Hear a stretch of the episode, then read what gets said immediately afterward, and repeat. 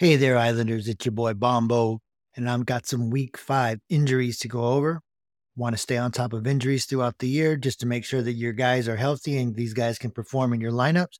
Also, to try to pay attention to see who's hurting, what deals can be made, who should be picked up off the waiver wire. King will give you some great names on who can take over for some of these guys. But let's jump right into it. Starting off with some big names here this week. We got T. Higgins going down with ribs. It looked bad at the time. We don't know exactly what's going on. As of right now, he's not practicing. Keep an eye on the injury reports. Thursday and Friday will be very telling to see if he's going to suit up.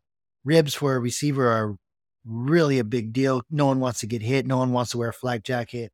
And right now, with what's going on in Cincinnati, it might be safer to sit him until he's healthy so they can make a push later on in the year because nothing's happening for them right now. At the running back position, Javonte Williams from the Denver Broncos. He's got a hip injury. He had to leave the game this past week against Chicago. Keep an eye on that. It doesn't seem like there's, as long as it's not affecting his knees or his lower body, it may be a pain management thing, but keep an eye on his practice participation. If he misses any time, it may just be one game. It doesn't seem like something that's going to be long lasting. Speaking of hip, you got old man Matt Stafford for the Rams dealing with a hip injury.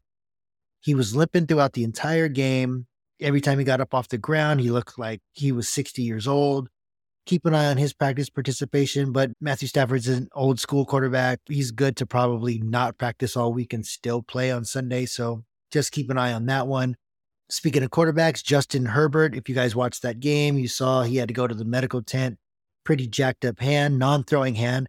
It's been described as finger and nail injury. From what I'm seeing, it probably finger and nail bent all the way back. Nail's probably gone. This seems like a pain management thing. They put the splint and the glove on him, and he just didn't seem like the same guy after that. But after a week of not giving it any issues and not getting hit and probably pumping him full of drugs, uh, he'll probably play going forward. If it was on the throwing hand, it'd be a different issue. Davante Adams from the Raiders, he left briefly last Sunday with a shoulder injury. Keep an eye on that just because it seems like he isn't happy right now. Nobody's really happy with this Raiders organization and what they're showing out on the field. So if you see Davante Adams be questionable or Davante Adams missing practice time, it could be more of a hey, I'm not going out there and sacrificing my body for a team that looks like they're tank. Kenny Pickett from the Steelers, he took a really bad shot. He came off the field um, look way worse than what we're being told it is. So at first we were told it's a knee, then we're told it's a strain, now it's a bone bruise. Keep an eye on what he'll do throughout the week. Um, doesn't seem like it's going to be long term. Anything like a bone bruise is more pain management. Uh, just he doesn't have an injury history, so keep an eye on that. But he's also not the most mobile of quarterbacks, so Kenny Pickett could be seriously impacted by this. We'll see. If not, it's firing up Mitch Trubisky in Pittsburgh in Pittsburgh, Pat Freiermuth. He's got a hamstring injury that's going to keep him out at least a couple of weeks. So if you got Freiermuth in your tight end spot, start looking on the waiver wire. King will let you know some guys that you could possibly pick up. But also, if you have Freiermuth, you should have been streaming tight ends anyway. This guy is not giving you all the premium points that you thought he was going to give you when you drafted him. Mike Evans has a hamstring. That's something you want to keep an eye on just because this seems to plague Mike Evans every once in a while. He relies on dyna- dynamic downfield ability.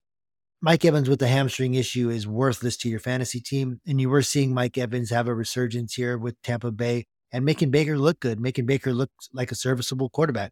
So keep an eye on Mike Evans. Check to see if he comes out of the bye practicing. If not, it could take a couple of weeks. And Luke Musgrave for the Packers left the game last Thursday with a concussion. He's in the protocol from the first practice reports of the week. He is doing some work on the side and he does have his helmet on. However, he is in non contact practices right now. With all concussions, you have to rely on that third party to clear him. And if there's no issues, he should get cleared. Fire Luke Musgrave out there as a low end tight end one in big leagues, also a premium streamer if you stream tight ends. Those are our week five injuries. Everyone else that was injured prior to week five that is still dealing with an injury, your Saquon Barkleys, your guys like that, keep an eye on them. check their practice participation. Like I said earlier, Thursday and Friday is going to be really telling as far as what a guy's going to be doing for your team this weekend. Hopefully they're healthy. Hopefully they get you those points. Hopefully they get you those wins. Like we always say, like, subscribe, follow, hate, participate, do it all. We're here for you. Fantasy Island with two eyes.